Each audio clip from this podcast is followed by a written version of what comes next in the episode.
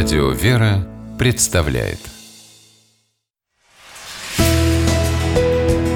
Литературный навигатор Здравствуйте! У микрофона Анна Шапилева.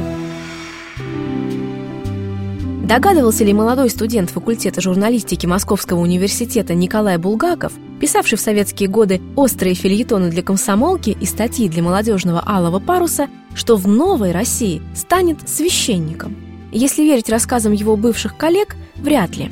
Но, вероятно, первые шаги к духовному поприщу он сделал именно тогда.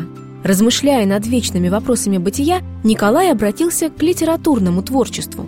В 70-е увидела свет самое первое издание его повести «Я иду гулять».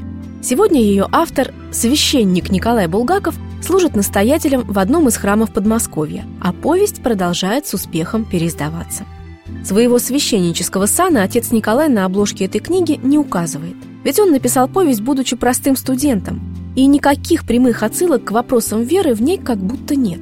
Лирические записки человека, чье детство прошло во Вселенной под названием «Старые московские дворы», с деревянными двухэтажными домиками, извилистыми коридорами коммуналок, жилыми подвалами, бельем, развешенным на веревках прямо на улице, и, конечно, с обитателями, такими разными, порой таинственными и непонятными, а порой близкими, словно родные, добрыми и не очень, старыми и молодыми, взрослыми и детьми.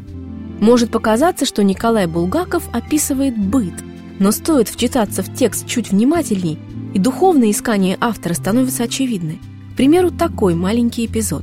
Главный герой повести «Я иду гулять», мальчик Коля, поддавшись веянию времени, записался в Тимуровцы – пришил на рубашку красную звездочку, взял шефство над старенькой соседкой.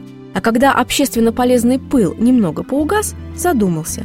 А разве для того, чтобы помогать, надо обязательно куда-нибудь записываться? Разве нельзя делать это от чистого сердца, просто потому что самому так хочется, потому что кажется, что так правильно?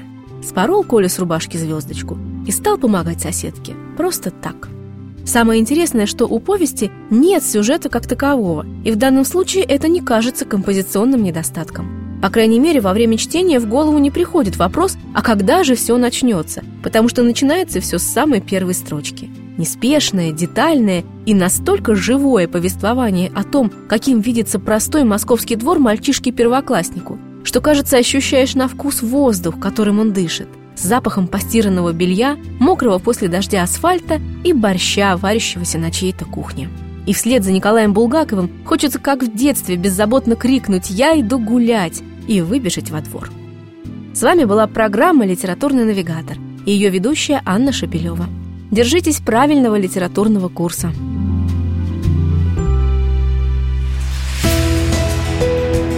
Литературный навигатор.